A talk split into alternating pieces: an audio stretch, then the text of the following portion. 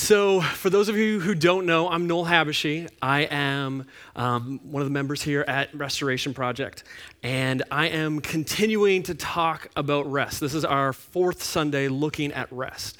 Um, and we are looking at that passage. We're looking at Hebrews chapter 4 and what rest looks like based on that chapter. So, we're going to look at three things what is rest? Why is it important? And how do we rest? And, and approaching this passage, I read it and I kind of was looking at it and, and I had my own sorts of perspectives of what rest looks like. But then I sort of had this inkling that as I'm looking at this, I don't know that this is necessarily what the author of Hebrews means by looking at rest. I, I, don't, I can't exactly tell. Like, is this what I think rest is, or is this what this is actually talking about? So, do me a favor. Turn to the person beside you I'll give you like 30 seconds. When you hear that sort of that imagery of rest given in that passage, what do you think of? What does that look like? What, what things come to mind? 30 seconds, go. All right, perfect. Got it all figured out. Thanks very much. Have a good night. We're done.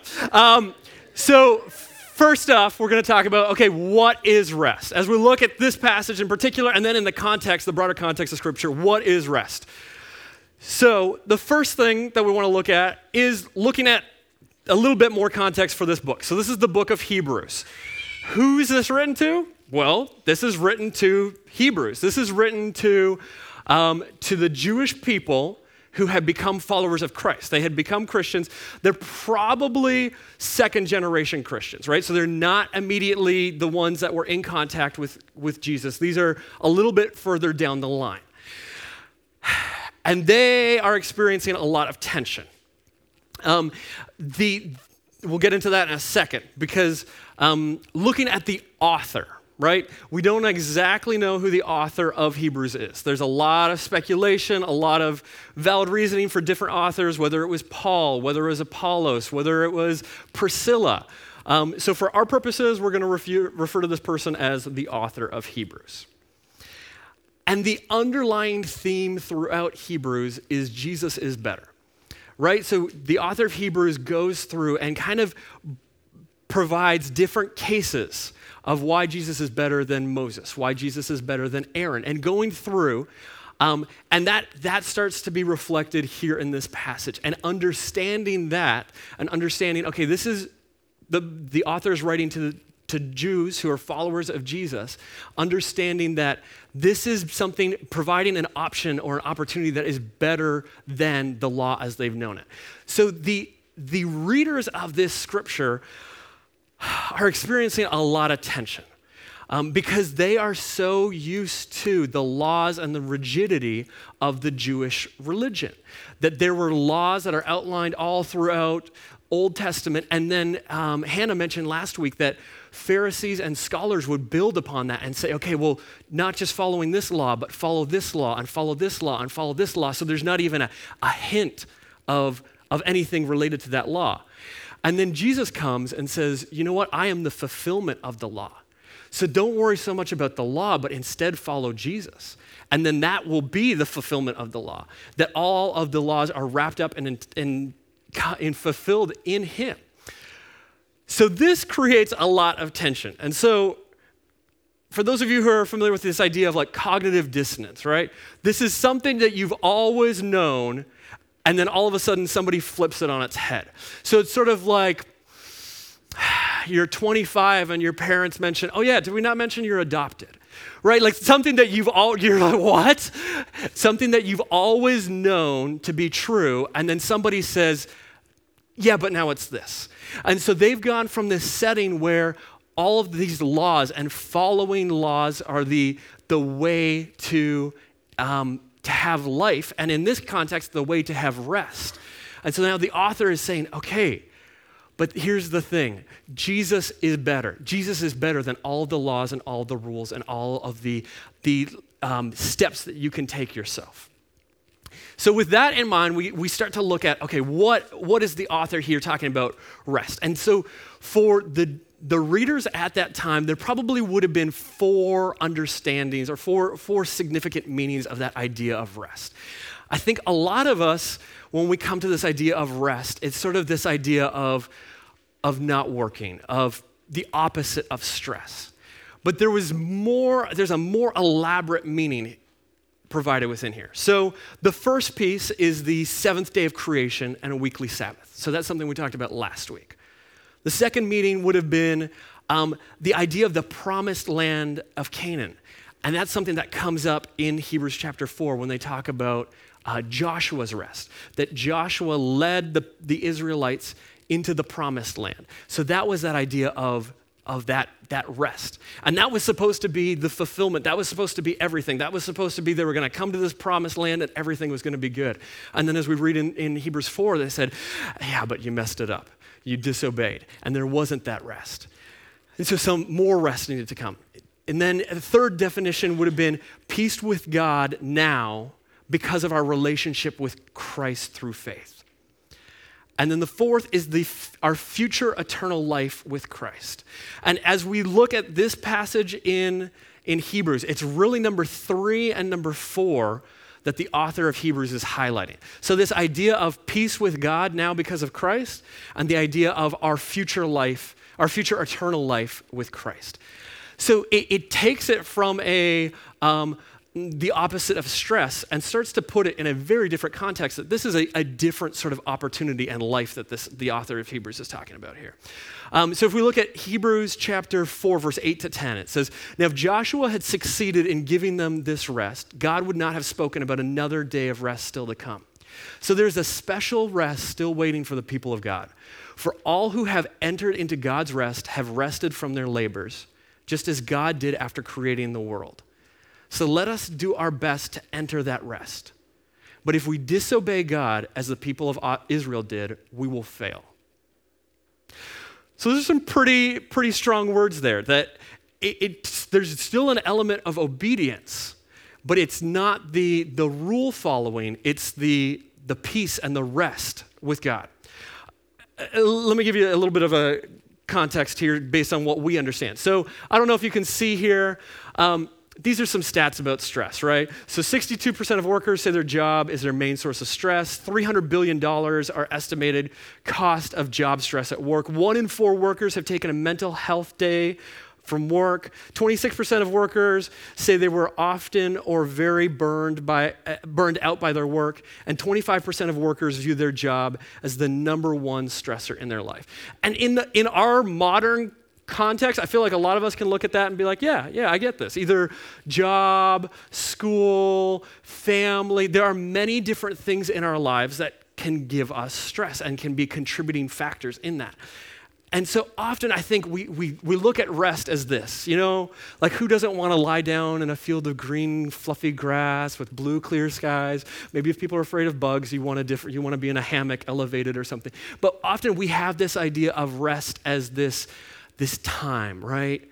Like you go, you sit in a hot tub or a sauna, and that's rest or we, you know, you take a nice nap on a rainy day, or, you know, those are those, those events like, hey, this is this time period of rest. And we almost recharge the batteries so that then we can deal with all the stress of the job and the work and the family and all those sorts of things. But the image that, that we're getting from Hebrews chapter 4 is that it isn't just that, that aspect of rest. If, if Jesus is just contributing to our rest, he's just one of a lot of other things. So here are 20 alternative approaches to stress. So in case you can't see and you want to take some quick notes, those things include um, yoga, tai chi, qigong, massage, deep breathing, biofeedback. I don't know what that is. Tell me if you later if you know what it is. EFT technique. I also don't know. Light therapy, crystals or gemstones, guided imagery. Um, I, am just exercise slash sex. Um, I don't know how they ended up on the same line. Um, energetic or Reiki, Reiki. Um, yeah, I, clearly these are. Yeah. Um, so, so oftentimes, I think we the way we view Jesus as rest would just be okay. Then we'll add number twenty-one, Jesus. Like that we add Jesus into our life to mellow us down and to give us rest. And we, this is Jesus is something we can come to when we're stressed out. Or Jesus is something that we can do at a certain time. But instead, we're looking at, at Jesus and the gospel, the truth of the gospel being rest. And this isn't just an activity, this is a completely different identity. That we have rest in God. We have a different life. And that's, that's the crux of the gospel, is that we know the ruler of the universe. And because of that, we have rest now and we have rest in the future. So this is this is not just a, an event, uh, lie down in a field sort of thing. This is a 24 7, 365 and into eternity. Um, and it's, it's our complete change of identity from how we live now, that we live a different life. So we kind of talked about, okay, so that's what rest is. But why is it important, right? Great. We know Jesus. The gospel is great. So what and who cares? I had, I had a professor in grad school who mentioned, he said, if you, you have to be able to answer so what and who cares to every question. And I think there's pieces where it's a lot easier to not have to ask those sorts of questions. You know, it's easier to be like, Jesus, rest, great, got it, love it. But it's, and it's hard sometimes to really say, okay, so what? So what that we know the ruler of the universe? So who cares? Like, why does that make a difference? Why does that have any bearing on my life right now? Um, and Paul in Philippians chapter 3 does a great job of, of outlining his own life and cultural setting that I think makes a lot of sense for us now still. So in, in chapter 3, verse 3, it says, For we we who worship the Spirit of God are the ones who are truly circumcised. We rely on what Jesus Christ has done for us. We put no confidence in human effort, though I ha- could have confidence in my own effort if anyone could. It's sort of like he's kind of saying, I'm kind of a big deal, you know? he just kind of slides that in there. Indeed, if others have reason for confidence in their own efforts, mm, I've got even more. I was circumcised when I was eight days old. I'm a pure blooded citizen of Israel and a member of the tribe of Benjamin, a real Hebrew if there ever was one. I was a member of the Pharisees who demanded the strictest obedience to the Jewish law. Again, that idea of following the law is the best thing that you can be doing. I was so zealous that I was harshly that I harshly persecuted the church. And as for righteousness, I obeyed the law without fault. I once thought these things were valuable, but now I consider them worthless because of what Christ has done. Yes, everything else is worthless when compared with the infinite value of knowing Christ Jesus, my Lord. For his sake, I have discarded everything else, counting it all as garbage, so that I could gain Christ and become one with him. I no, no longer count on my own righteousness through obeying the law, rather, I become righteous through faith in Christ. So the, the opportunity, the um, compared to the infinite value of knowing Christ Jesus, my Lord, he counts everything else as, uh, as, as garbage. Translators kind of took a little bit of the wussy way out here. I mean, this is, he uses a little bit more colorful language than garbage, um, talking about excrement and things that I don't want to say in church because my mother's going to listen to this later on. But he's saying that compared to the glorious riches of knowing Christ, his Lord, everything else is garbage. That that's the, the opportunity, the rest that we have all, all the time. And whether that's when things are going well and great, and whether things are going hard and miserable. Um, it's, it's freedom for today, and it's also hope for tomorrow. So, looking still in Hebrews, if we jump ahead to Hebrews chapter 11, the author of Hebrews goes through this whole, it's sort of called the Faith Hall of Fame, and goes through this list of check out this person, check out this person, check out this person, check out Abraham and Isaac and Moses, and runs through this whole list. And towards the end of that list says, By faith, these people overthrew kingdoms, ruled with justice, and received what God had promised them. They shut the mouths of lions, quenched the flames of fire, and escaped death by the edge of the sword. Their weakness was turned to strength. They became strong in battle and put whole armies to flight. Women received their loved ones back for, again from the death, from death. And I like that the author Hebrews does not take the easy way out, because then it's followed up with, but others were tortured, refusing to turn from God in order to be set free. They placed their hope in a better life after the resurrection.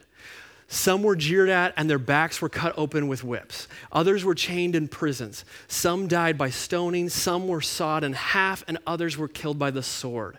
Some went about wearing skins of goats and sheep, destitute and oppressed and mistreated.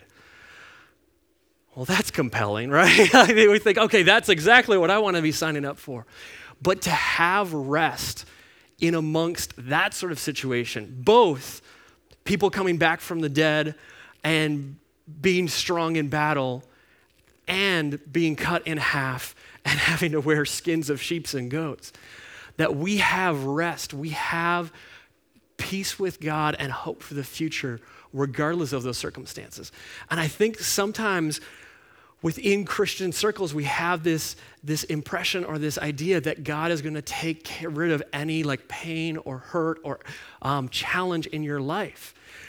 And that may be true.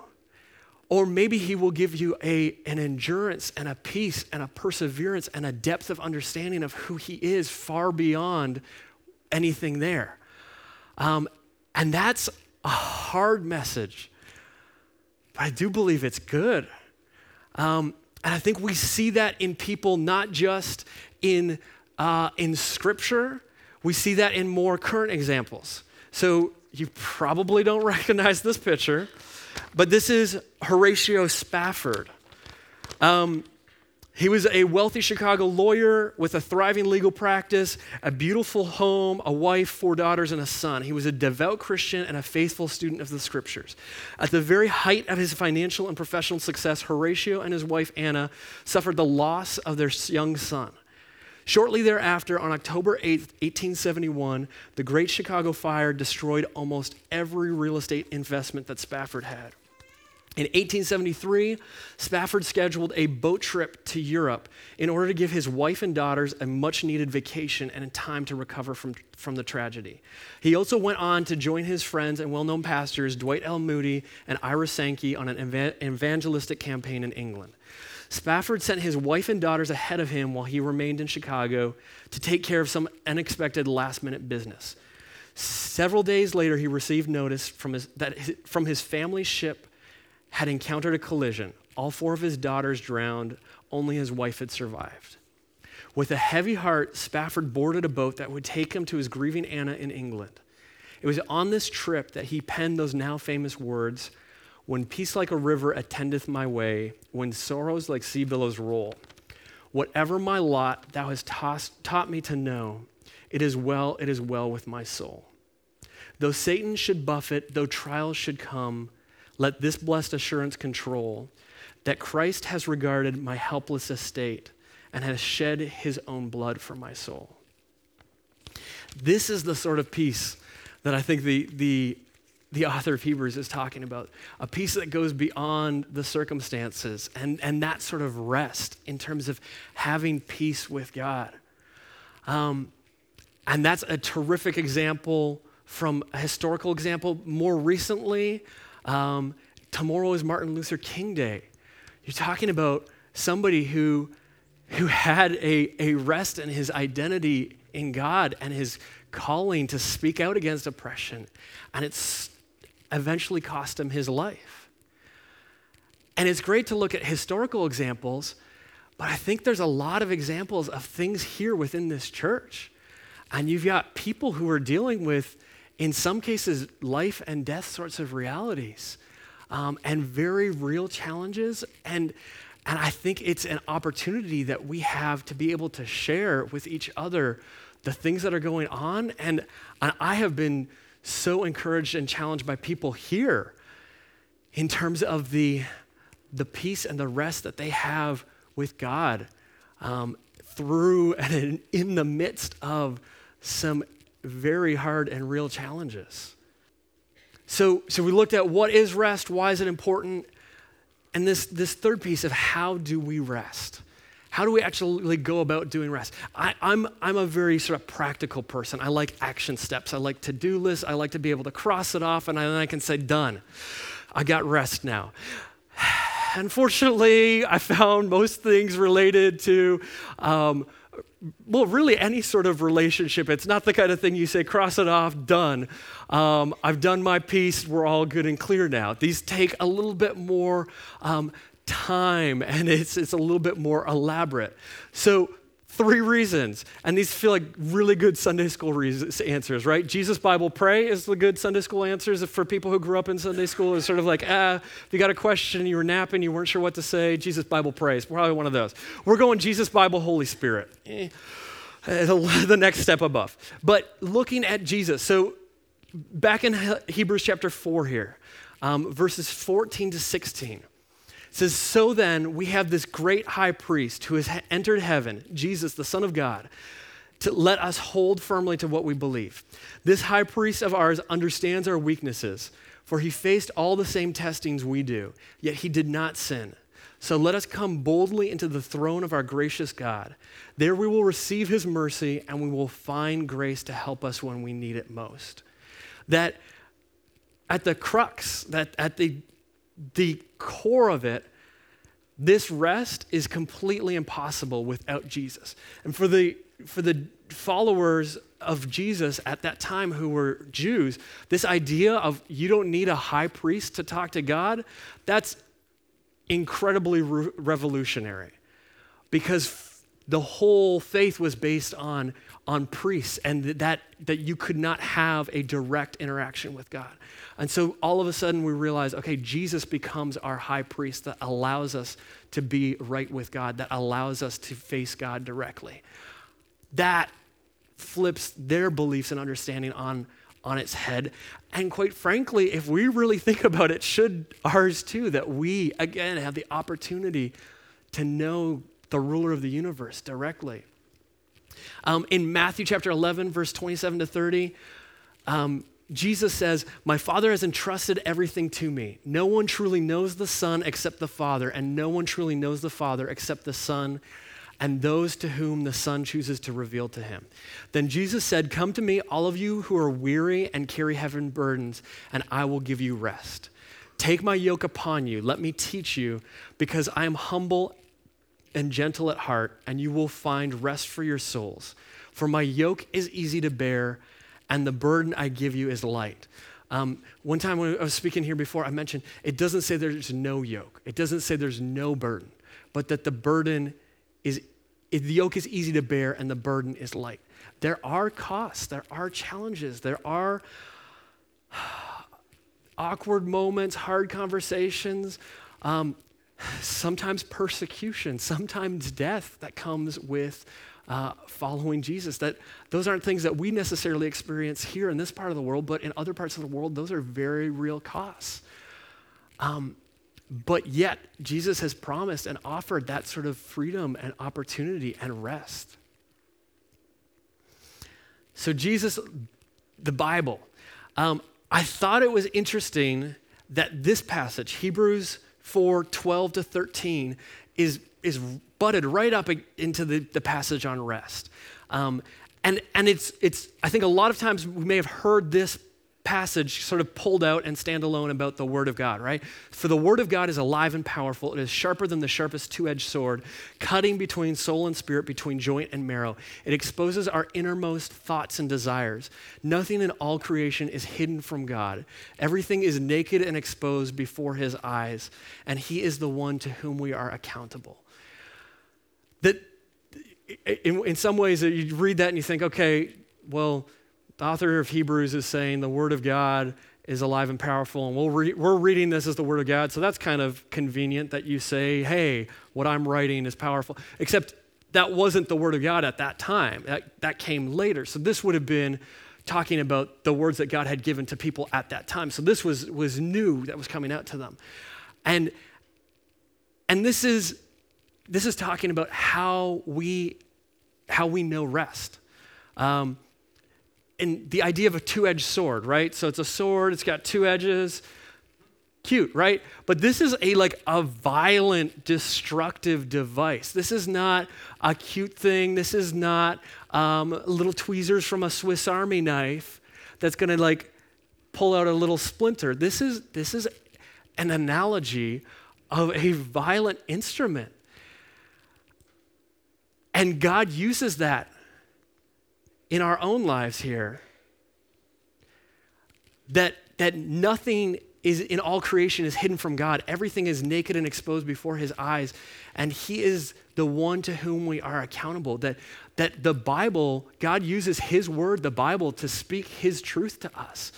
Um, and one of my prayers for me, for us, is that we would be people who are like hungry and thirsty for God's word and for the opportunity to know him and to know that rest because that is a great way for us to understand and know the rest that God has promised to us. C.H. Dodd said, God is not to be trifled with. His words cannot be ignored with impunity, but must be received in faith and obeyed in daily life. God's today has arrived. Let us take his words seriously and make haste to enter his rest. So, the third piece of how we can know rest is through the Holy Spirit. Um, in Romans chapter 8, verse 11, it says, The Spirit of God who raised Jesus from the dead lives in you. And just as God raised Jesus Christ from the dead, he will give life to your mortal bodies by the same Spirit living within you. So our response is not to um, do the same thing that the, the Hebrews were doing in this this scripture of create another set of laws of, okay, well, we need to do this and we need to do this and we need to do this, and then we will encounter rest. We need to, uh, we talked before about a year ago about spiritual disciplines, about creating fertile soil for God to work, but it is God, it's the Holy Spirit who is working. It's not up to us, it's not what we can do and accomplish on our own. And that's a good thing because otherwise we run into these same circles of, of running and trying and striving, and we miss that, that opportunity and that point of rest. So we looked at what is rest, why is it important, and how do we rest. So I have two closing pieces here for you a challenge and, and an encouragement. So the challenge is is Jesus enough? Do we take the time to realize that we have this rest, that we have rest, we have right relation with God right now, and we have a, an eternal hope for the future? Do we, do we, in our daily basis, recognize that? Um, a very spiritual example. Some of you may be familiar with Family Matters. Some of you weren't even born and have no idea what this is. Um, but this was classic 90s sitcom at its finest.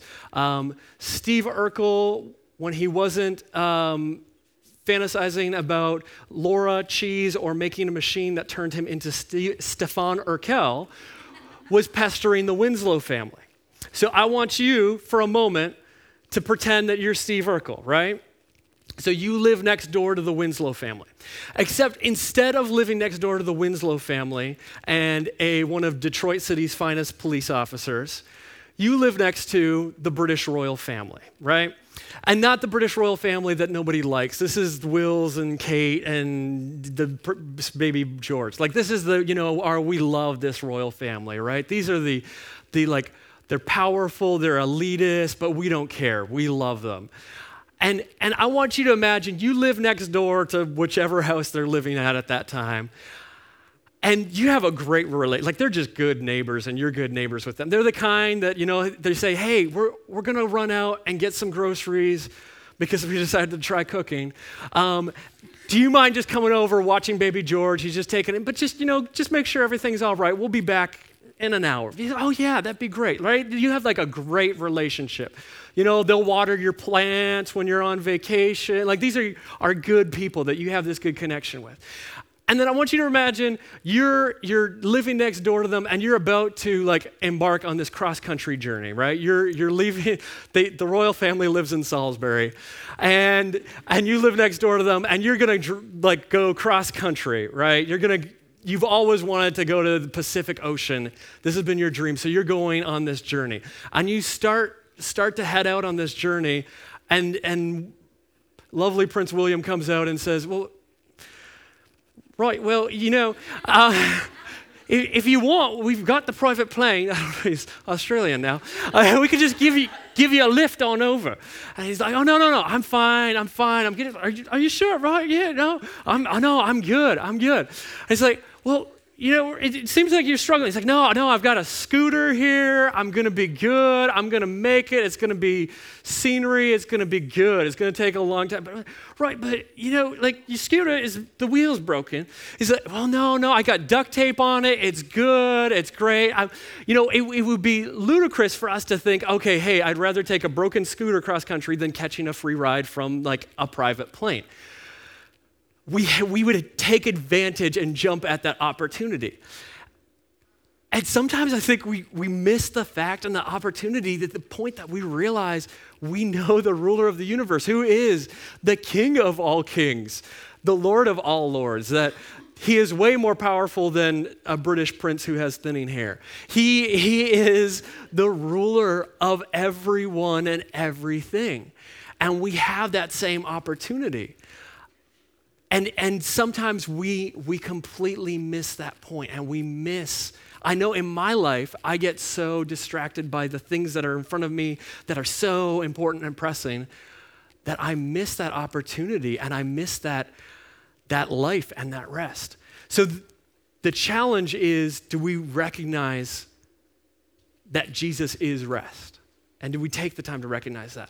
And then the encouragement is, is the recognition that Jesus is enough. Jesus is better. Jesus is the rest that we're looking for in our lives. And so, my encouragement to you is t- this week coming up, take the time to, to recognize that. Take a specific time before you start your day to realize who you are as a child of the King and the rest that we have. That this is better than relaxation tips and techniques. This is a different life that we lead. And this is a wonderful gift and opportunity that we have.